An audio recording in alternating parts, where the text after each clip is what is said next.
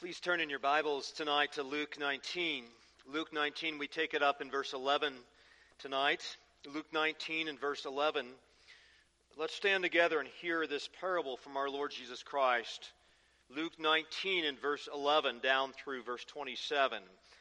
Now, as they heard these things, Jesus spoke another parable because he was near Jerusalem and because they thought the kingdom of God would appear immediately. Therefore, he said, A certain nobleman went into a far country to receive for himself a kingdom and to return.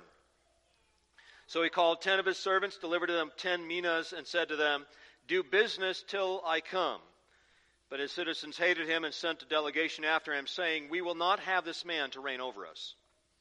And so it was that when he returned, having received the kingdom, he then commanded these servants to whom he had given the money to be called to him, that he might know how much every man had gained by trading. And then came the first saying, Master, your mina has earned ten minas. And he said to him, Well done, good servant, because you were faithful in very little, have authority over ten cities. And the second came saying, Master, your mina has earned five minas. Likewise he said to him, You also be over five cities. Then another came saying, Master, here is your mina, which I have kept put away in a handkerchief, for I feared you, because you are an austere man. You collect what you did not deposit and reap what you did not sow. And he said to him, Out of your own mouth I will judge you, you wicked servant. You knew that I was an austere man, collecting what I did not deposit and reaping what I did not sow. Why then did you not put my money in the bank, that at my coming I might have collected it with interest? And he said to those who stood by, Take the mina from him and give it to him who has ten minas. But he, he said to him, Master, he has ten minas. For I say to you that to everyone who has will be given, from him who does not have, even what he has will be taken away from him. But bring here those enemies of mine who did not want me to reign over them and slay them before me. Amen. Let's pray. Our Father, we pray, O oh God, that you would open this up for us. Help us to understand the intent of these words of our Lord as he directs these things not just to his disciples who were listening at that time, but also to us as well. Please open this up. Help us to understand it and see the full thrust of it for our own lives. In Jesus' name, amen. Please be seated. Well, there are a number of elements to this story, this parable that comes from our Lord Jesus Christ, and it's centered around the question of the kingdom of God. And we'll get to that in just a moment. But you see, this certain nobleman had a number of servants, ten servants in this case. It's somewhat like the parable of the talents. But in this case, he, he leaves for receiving a kingdom, and he leaves his belongings under the, or his money, his capital, under the control of these ten servants. Meantime, the citizens themselves were not happy with him, did not want to submit to his rule, and evidently rebelled against him and sent a delegation, even uh, informing him that uh, we will not have him to reign over us. So, what is the setting of this? What is this? Eschatology plays into it, and we don't shy away from questions relating to eschatology, or that we don't make it our main hobby horse in this church. But there are three ways to look at this kingdom within this parable. First is that Jesus, who is the master, the nobleman in this parable, that Jesus does not receive the kingdom at all, at least up to this point. He is not a king right now, but will be later on when he returns.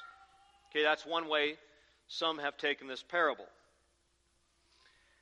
The second way to look at the parable, in that case, the parable still applies to all of us because he has not returned yet. So the parable would still apply to us. Secondly, Second interpretation of this from an eschatological perspective is what? Is that Jesus is king right now. He's gone to receive a kingdom, and he has received it. He has the kingdom.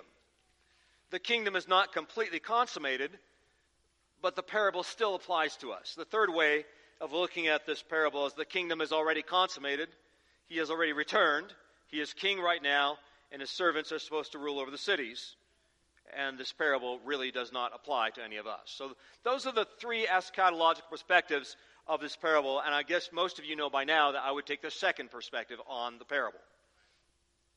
And the reason I say that Jesus has already received the kingdom is because of the corpus of material in the New Testament concerning the kingdom of God. We see it's almost without exception bring, brought out to us in the present tense. The kingdom of God is righteousness, joy, and peace. The kingdom of God comes with power, etc. But in 1 Corinthians 15, I think we do have the most helpful text on this. I'd like you to turn there just for a moment so we could read uh, some of these verses, 1 Corinthians 15, beginning with verse 22 and then down to 28. So let's, let's read this section. And the, the best way to understand eschatology, I've just spent the last three weeks of my life working on a 7,000 word essay on eschatology. And I believe the best way and the safest way to look at eschatology is to look at the order of events in each individual passage. The trouble comes in when we try to jam all the passages together. That's the point at which you're taking risks. But when you bring a single passage in and then you outline the, the events according to the order that's been presented in that passage, you're on safe ground by keeping those order of that order of events in place. All right, so 1 Corinthians 15 and verse 22, let's begin. For as in Adam all die, even so in Christ shall all be made alive. But every man in his own order. Christ the firstfruits, afterward they that are Christ at his coming. Then cometh the end, when he shall have delivered up the kingdom to God, even the Father, when he shall have put down all rule and all authority and power, for he must reign until he has put all his enemies under his feet. The last enemy that shall be destroyed is death, for he hath put all things under his feet. But when he says, All things are put under him, it is manifest that he is accepted, which did put all things under him. And when all things shall be subdued unto him, then shall the Son also himself be subject unto him, that put all things under him, that God may be all in all. So, what are the order of events eschatologically presented in this passage? I think it's fairly clear that the first event is that Jesus rises from the dead. That's first. So Christ is risen from the dead, roughly what? 33 AD. So that's the first event. Secondly, Christ reigns until all enemies are under his feet. Thirdly, Christ comes at the end, and those that are Christ's are resurrected. Fourthly, the last enemy to be destroyed will be death.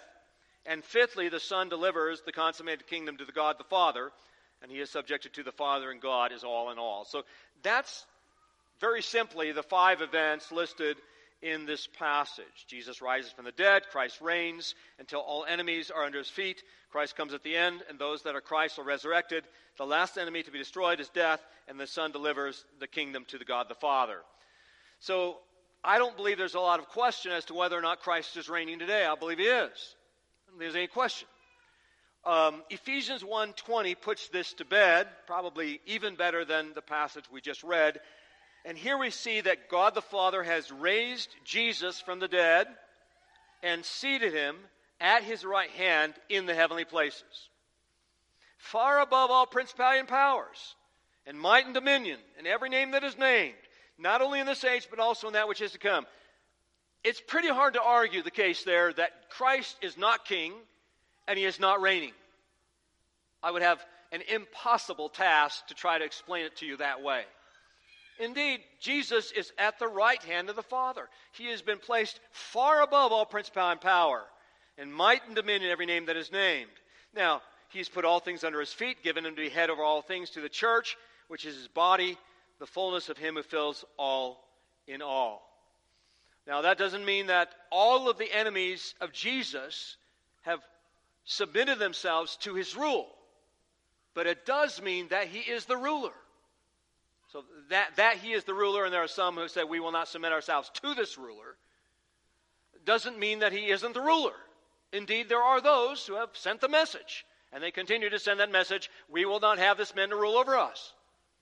Nevertheless, he is ruling whether or not they admit to that rule. And I believe Psalm 2 applies as well. Psalm 2 being used by the apostles in Acts chapter 4, where they are corrected by the word of God himself. These judges of the earth that will not submit themselves to the rule of the Son will be crushed. And that's uh, the word that comes from Psalm 2. Now, either the consummation of the kingdom is a two step process, including a future millennium and the final end of all things, or it is a single step coming at his return and the final judgment. Now, I happen to reject the two step consummation. I believe that Jesus consummates the rule at the end. There isn't like this. He sort of consummates it in the millennium, and then later he does his super duper consummation at the very end. That's just not my p- perspective. There's some people believe that. I just don't receive that. I, I believe he is king today, and he progressively is bringing his enemies under his footstool. And yes, there may be a final Gog and Magog battle, etc. But whatever the case, Jesus is progressively bringing his enemies under his footstool, and then at the very end, he consummates the kingdom, and there is no more war. All things are reconciled to himself. There is no more war for our Savior and our King, and he is King forever and ever. Amen. All right. Well, Revelation 19, verses 14 and 15 says, The armies which were in heaven followed him, that is Jesus, upon white horses, clothed in fine linen, white and clean. And out of his mouth, out of, out of the mouth of Jesus, goes a sharp sword, that with it he should smite the nations, and he shall rule them with a rod of iron. He treads the winepress of the fierceness and wrath of Almighty God. And he has on his vesture and on his thigh a name written King of Kings and Lord of Lords. So, what is this? This is a picture of what Jesus does in history. The sword is what? Jesus is not a cosmic circus sword swallower. I think we all understand that. We don't take there. You know, there's literal translations of prophecy that are just illegitimate. And that would be an obvious example of one. What, what is Jesus doing here? What is, what is the sword? The sword is the Word of God. We all, we all know that, right? The sword is the Word of God. How does he conquer the nations? He does it by preaching. The smiting of the nations happens by the word of God preached to the nations. And this word is a nuclear bomb falling on the nations. And the cleanup operation continues around the globe to this day. So that, that's just some broad sweeps. Uh, we haven't gotten into a lot of the nitty gritty. You can get my paper if you want to. Um, but what's interesting in this parable and throughout the New Testament is there actually isn't much about the kingdom of God provided in the New Testament. Acts 1 and verse 3 is one of the references to the kingdom of God that shows up after the resurrection of Jesus. And listen, this is what he, he, brings to his disciples. He presents himself alive to his disciples after suffering by many proofs, appearing to them during 40 days and speaking about the kingdom of God. And then in 1 Corinthians 4, we find the kingdom of God comes with power. And then Romans 14, the kingdom of God is righteousness, peace, and joy in the Holy Spirit. So it's pretty much it. Now, someone said, well, shouldn't there be more on the kingdom of God throughout these New Testament epistles? If, if Jesus was speaking so much of the kingdom, where, where is all this data on the kingdom? Well, there isn't much of a mention of the kingdom of God but what we do find is descriptions of what the Holy Spirit is doing amongst the people of God. And as I've said before, the kingdom of God is like mycelium. Jesus said in Luke 17, as we covered a couple of weeks ago, the kingdom does not come with observation. This is Jesus' modus operandi for the kingdom. It's a spiritual kingdom. It starts in the heart, is within you, he says in the very same passage. The kingdom of God is like mycelium, as we said. It lies under the surface, you can't see it, but it does feed into human cultures. And any kind of healthy culture we've seen throughout 2,000 years of Christ's reign is, is due entirely to the work of Christ. I mean, think about, I think about what the world would have been like prior to the coming of Jesus. And I've got a book called Preparing the World for Jesus if you want to see the nightmarish conditions of the Greeks and the Romans and the Persians and all the others. It was just so destructive. There wasn't anything good about the thing uh, until the coming of Christ. And then what do you have with the coming of Christ but the introduction of charity, the, the abolition of abortion, the abolition of homosexuality, the etc. We have all these wonderful things that come. The slavery is done away with practically uh, within 600 years It took some time, but manumissions were occurring in the second century. On into Augustine and Patrick and others were obliterating slavery. Been around for 4,000 years. I Was, nobody would have dreamed of that happening in 40 BC. But with the Christ coming and the turning on the lights, tremendous things happened around the world. And to Christ be all the praise and glory. Let's make sure that we're having our children read the history of what happens in preparing the world for Jesus and then taking the world for Jesus. Amazing things happened over the last 2,000 years. Now, 1 Timothy 6 and verse 14 also, that you keep this commandment without spot, blameless, until our Lord Jesus Christ appearing, which he will manifest in his own time. He who is the blessed and only potentate, the King of kings and Lord of lords.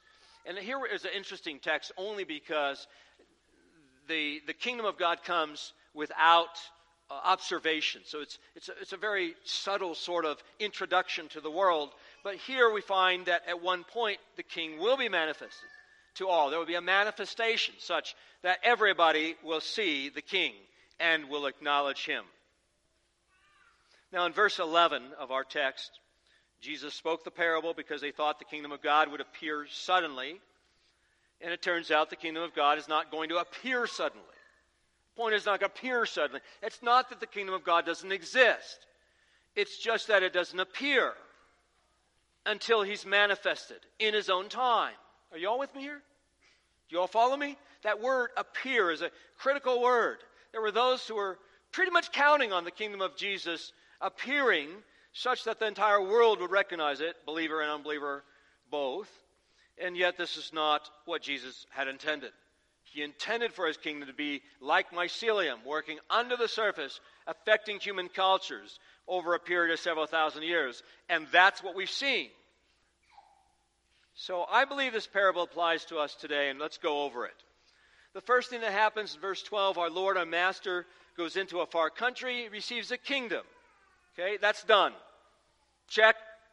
That's off the list. He's received the king. Went to a far country to receive the kingdom. He received the kingdom. That's done. Now, secondly, he left us gifts. He left his, his men, his servants, these gifts. These ten servants received the ten minas. One received one mina, and each of the others received the other minas. And uh, so this is somewhat different than we find in the parable of the talents in Matthew chapter 25. But he left his servants gifts. What are these gifts? But these are the gifts that Jesus has given to all of us. Listen to Ephesians chapter 4, uh, verse 7. This is almost word for word exactly what Jesus has given to us here in Luke chapter 19. Ephesians chapter 4 and verse 7. To each one of us, grace was given according to the measure of Christ's gift. Therefore, he says, when he ascended on high, he led captivity captive and gave gifts to men. So he's ascended. What does he do? He gives gifts to men. Now that he's ascended, what does it mean? But that he is also first descended into the lower parts of the earth. He who descended is also the one who's ascended far above all the heavens, that he might fill all things. And he himself gave some to be apostles, some prophets, some evangelists, some pastors and teachers for the equipping of the saints and for the work of the ministry, for the edifying of the body of Christ. So this, these are the gifts that uh, Jesus gives to each of us. A mina was about $16,000 in value. So each of them got about $16,000. He gave this capital to his 10 servants in order for them to steward the capital. Some asked, well, what is the minas? What are the talents that we receive? The talents we receive is, is any good gift that God has given to us in terms of our talents, in terms of our heritage. Anybody raised in a Christian home is somebody who's received something of the teaching, the preparation, the gifts that God has given to his parents or to the church where he was raised, and he receives some of that. And so there is something of a heritage that we receive from our mothers and fathers and from those who have gone before us. So, so any of the collection of the spiritual capital that we have received over these 2,000 years, course, my father received it from others, uh, and those have received it from others before him, and so forth. So we have this heritage we've received through the church and through godly families over a period of time. So your talents is what you receive. It's not just your talents, it's not just your gifts, it's not just the knowledge you've received in some of these things, it's also any kind of application of time or money that God has given to you. So, Jesus' parables apply to us, they apply to the here and now. Jesus' teaching is about life here and now. Praise God that as we read this, we, we discover who we are. We know where we are. We know why we are. We know why we are where we are. We're given purpose for life. We're given a mission in life. We're given things to do in this life. We're given motivation to engage in our work in this life. We, we, who are we? You got to know who you are. I mean, we have this discussion with, you know, 16 year old kids that can't get out of bed to do their work or just lacking motivation, you know. And uh, not just 16 year olds, but they're 61 year olds have a hard time getting a grip for who they are and why we're here. And am I cosmic dust floating around the universe of chance? Or why, what am I doing here? Why, why am I motivated to do anything in life? Who am I? See, this comes down to basic questions, doesn't it? One of the examples I like to use is the young man that signs up for the army and he goes to boot camp, and the first Saturday tries to sleep in until 10 o'clock in the morning. And the sergeant comes in. He says, What are you doing? Sleeping. In well, I just didn't feel like getting out of bed this morning. I made the choice. To, you made the choice. You made the choice. That's not your choice. You don't own yourself. The Army, the U.S. Army owns you. Uncle Sam owns you and I will tell you what to do. You don't belong to yourself, and you have no right to make these decisions for yourself. Now, the point is that that young man needs to understand where he is, and who he is, and who he belongs to. Are you with me? In the same sense, brothers and sisters, whether you're young or old, whoever you are, young woman, young man, older man, whoever you happen to be, you have to understand who you are. You have to understand, you know, why you're here who you belong to, who you serve. This is so essential to, to life, isn't it, brothers and sisters?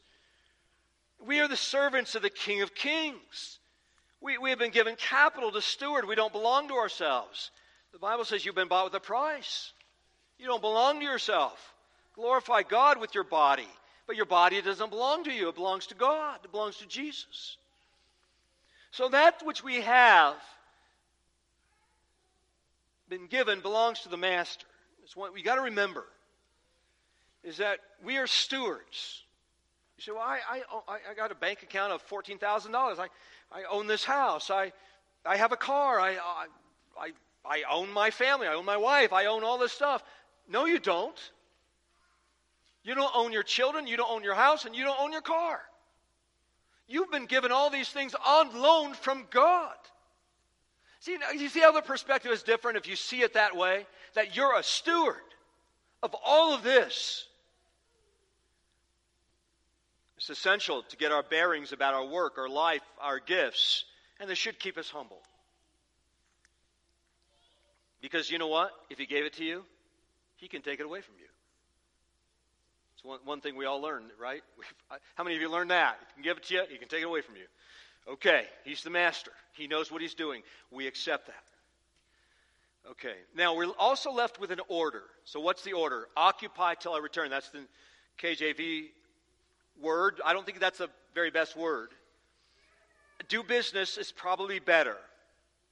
The word is used only once in Scripture. But in, in the secular Greek text, we find it's just a common word for doing trade doing business, investing. That's what it is. Just invest, do business, do trade until I come. That's what Jesus is telling his disciples, and that's what he's telling us tonight. We are called to the task of aggressively, intently, intentionally increasing the wealth of our King. Okay? You say, oh, I just don't know who I am. I don't know what I'm supposed to do in life. Well, there it is. That's it. Any questions? Good. Have a good life. See you later. That's it. You are the servant of the Lord Jesus Christ. He is King of kings and Lord of lords, and you are called to aggressively, intensely, intentionally increase the wealth of your king. And we're given just these three things time, money, and gifting. As, as far as I can tell, that's it. The gifting includes the knowledge, the, the, heritage that we receive in terms of faith and love and some of these other things. Yes, we receive some of those things, but it boils down to time, money, and gifts. That's it. You're given time, money, and gifts. Now, what are you going to do with that for the next 10 years of your life? What do you do about it with the 20 years or 40 years you have left? In view of eternity, how will you spend what you have? in view of eternity, brothers and sisters, how are you going to spend what you have? You see, this really tests our overarching metaphysic, our worldview commitment. Will you focus on your comforts and your health here and now?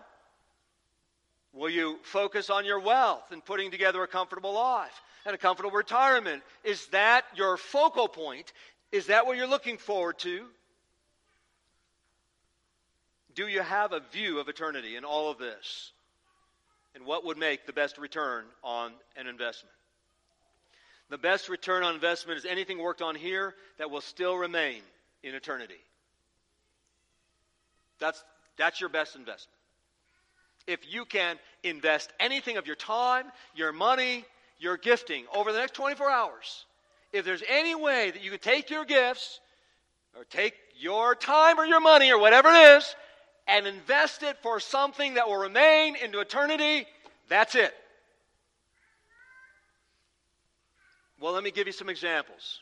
It's bearing children and being extremely enthusiastic about getting married, bearing children, and raising children in the covenant.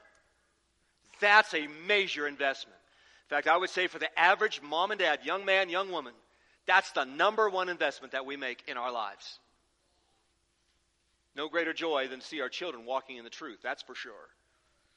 But for the average, again, there are those who are given the gift of singleness, but for the rest of us, brothers and sisters, the number one most important thing that young men and young women need to do as they throw their lives over onto the barbed wire and they make a way for the kingdom of God, the number one way in which they will do that will be to give up of themselves, sacrifice of themselves when they're 16, 17, 18 years of age, working the 70, 80 hour weeks for young men, preparing for that marriage preparing their character, their faith, their love, their self sacrifice for their mother and their siblings, and all the rest. The number one thing they can do for eternity is to prepare for marriage, get married, and have children. I can't think of any other better way to do this. Again, there are some exceptions. There are some young women who will be, you know, running an orphanage in India somewhere. I think of that young woman who decided she would give up her life to work in an orphanage up in northern India. This would have been 10, 15 years ago. A Hindu mob came in and burned down that orphanage. And uh, she, she ran back in to try to rescue a couple of those little kids in that orphanage. And, and, and they grabbed that woman and they threw her back in the orphanage. She burned to death. Now she's got a vision for the kingdom of God. I'll tell you what, there are young men and young women who have a vision for the kingdom of God and not for a self centered life here and now. But, uh, brothers and sisters, let's just be reasonable. For most of us, it's going to be preparing ourselves for marriage, getting married, having children, and raising those children, nurturing the admonition of the Lord Jesus Christ. Discipling the nations by discipling one or two or three or four young men at a time for a period of three, four, five years. I'm just giving some examples. What would it be to, to, to invest in the kingdom of God? Throwing yourself into ministry, caring for the least of the persecuted brothers and sisters in Christ, we have the best opportunity, I think, ever in probably 1600 years. The best opportunity in 1600 years to give up our lives for the persecuted church around the world today. And I just interviewed a young man who's who's given up his life to, to help Nigeria, the worst place on earth right now, 4,000 martyrs every year. Uh, and, and, he found the absolute worst refugee camp he could possibly find. Uh, he's been there for 10 years. He said, Kevin, I, I, I found it. The worst possible. 5,000 people living in a place. They're dying right and left, and, and they're living in these, these little hovels made out of those black uh, garbage sacks. He says that there's 5,000 of these Christians, and I'm raising $100,000. I'm going back in a month, and I'm, gonna, I'm buying some land, and we're going to build some bricks, and we're start building houses for these people. Friends, that's the way to waste your life for the kingdom of God. There's a man who's investing in the kingdom of God. Praise God. And if the rest of us can get on board with that, hallelujah. I'm just giving a few examples here. Young people dedicating their lives to the ministry of the church, caring for the persecuted church, missions trip where you're actually carrying money into nations like Nigeria and Pakistan to help the persecuted church, wasting your life working in orphanage, throwing your life down for the kingdom of God finding a spouse, doing the same thing, getting married, then throwing your lives away together for the kingdom of God. How about that? I need to hear, hear some amens from the young men, young women. Uh, guys, a couple of you go, yeah, amen. I'm on board. Let's do that. I hope so. So, brothers and sisters, what is it? I think it's evangelism, discipleship, bringing God's principles into institutions for the benefit of the church, the sanctifying of God's people, the edifying of the brothers and sisters in the church, the building up of the saints, supporting the church body, giving up your money to support ministry, hospitality, helping poor brothers and sisters in Christ, etc., etc. So we just go through the list. But this is what God wants us doing. This is what Jesus wants us doing, as he says, occupy until I return. And then let's move on to verses 15 to 19. There are rewards that come at the end. Rewards for those who invest their time, money, and resources well. So it was when he returned, having received the kingdom, he then commanded these servants to whom he had given the money to be called to him, that he might know how much every man had gained by trading. Then came the first, saying, Master, your mina has earned ten minas. He said to him, Well done, good servant, because you were faithful in very little, having authority over the ten cities. And the second came, saying, Master, your mina has earned five minas. Likewise, he said to him, You also be over five cities. And the, the, the, principle here is to whom much is given, much is required. To whom little is given, little is required. But also, he who does is faithful in small things is given other things. So there are rewards. Now, I'm not about to tell you what these rewards will look like later on, in the future, in the new heavens and new earth. I, I don't have an ability to tell you exactly what they're going to look like. Now, I believe that, that in the future, in the new heavens and new earth, there will be human culture. There will be something analogous to what we have here on this earth. We're not up in the heavens playing harps with the angels. That's, that's not it. There's a coming in and out of the city. There seems to be nations.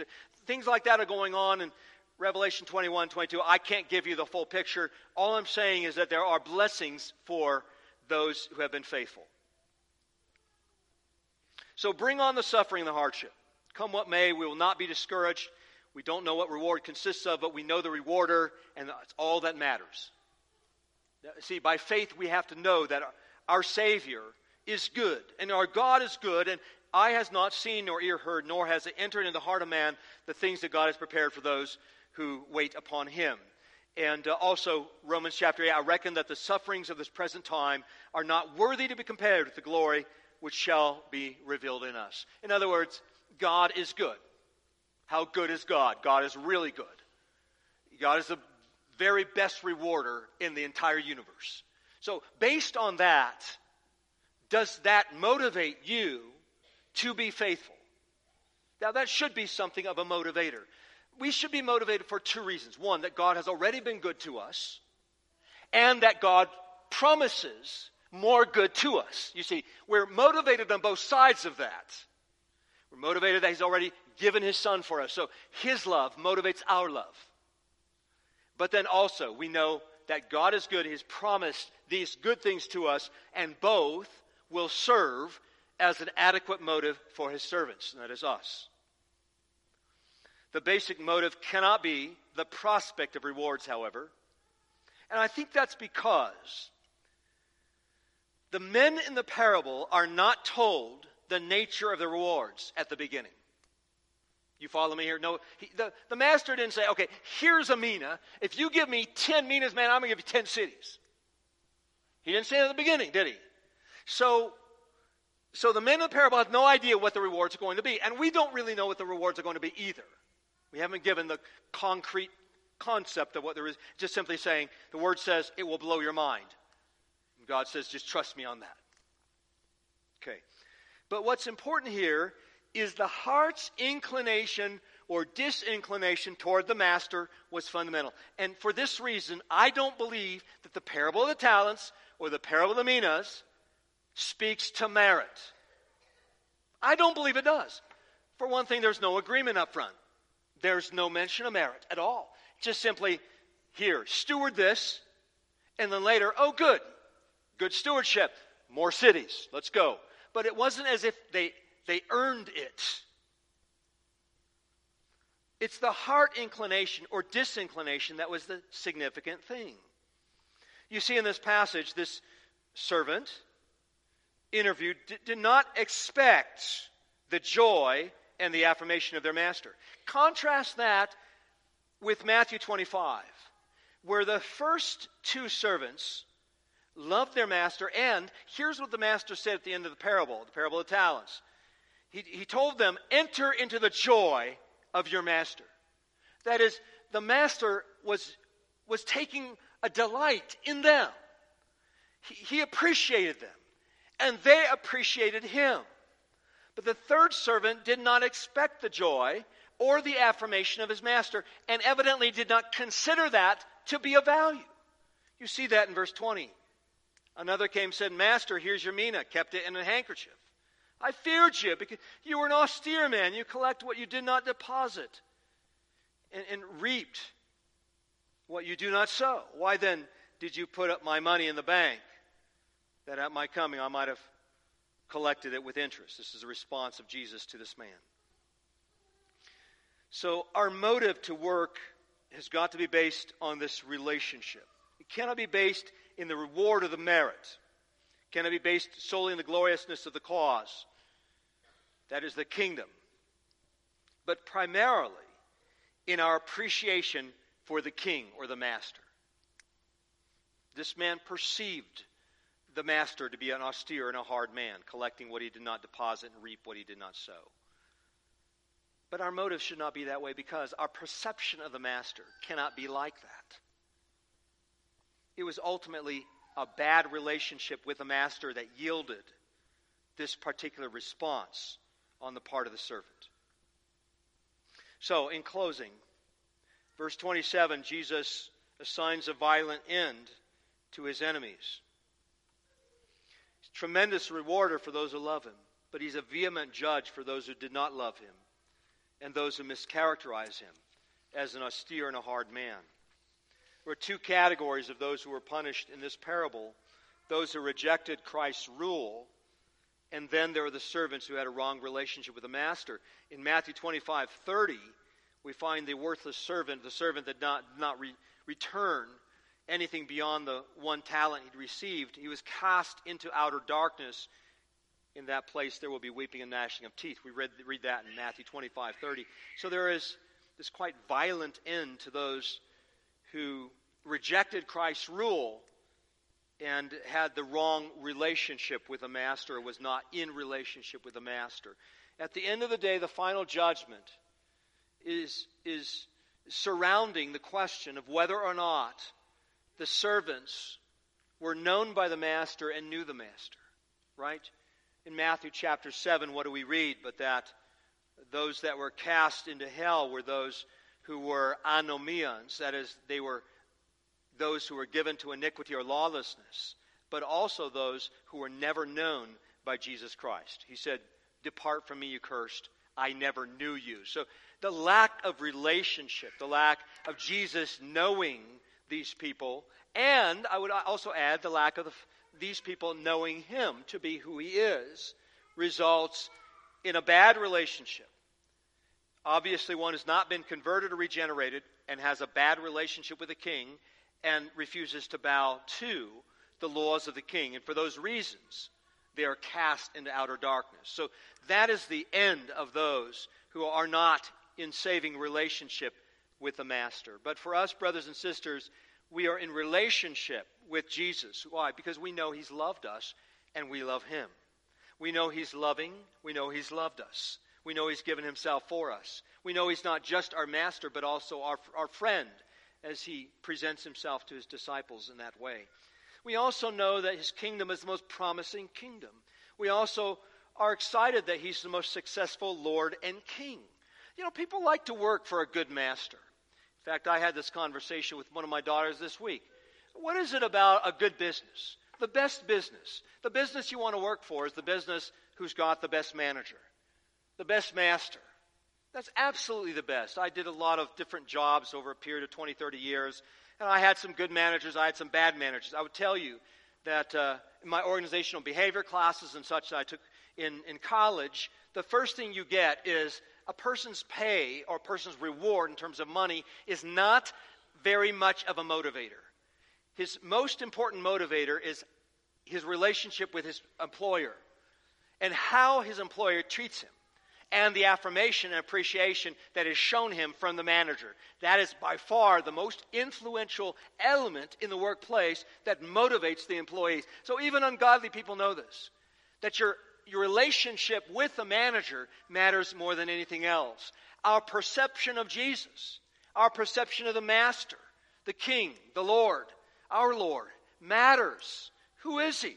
What's our relationship with Him? What do we think of him? We think he's the best master in the universe. We believe he's the greatest Lord that, of, of all things. He's, he's given us his own life. He's redeemed us. He's produced a kingdom that will never end. The most beautiful kingdom of righteousness will con- continue on, continue to grow and grow, and then eventually continue into eternity. These are the best possible things. There's nothing better, there's nothing more motivating to anybody.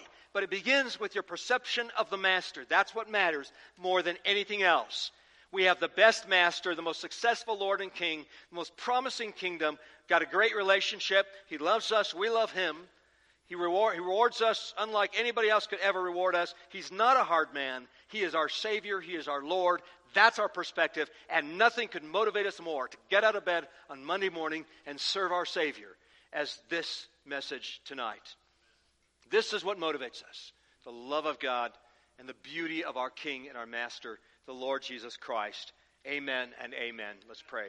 Our Father in heaven, as we read this, it, thr- it thrills us to think about how we have such opportunities to serve the King of Kings and Lord of Lords, the one who is our great Redeemer, the one who will reconcile all things to himself, the one who eh, will guarantee that we will all live happily ever after, the one who has established the kingdom and will continue to grow that kingdom and to to bring about the most successful end to this kingdom, this consummation of the kingdom in the years to come at the very end. Father, for all these reasons, uh, we're excited to serve him.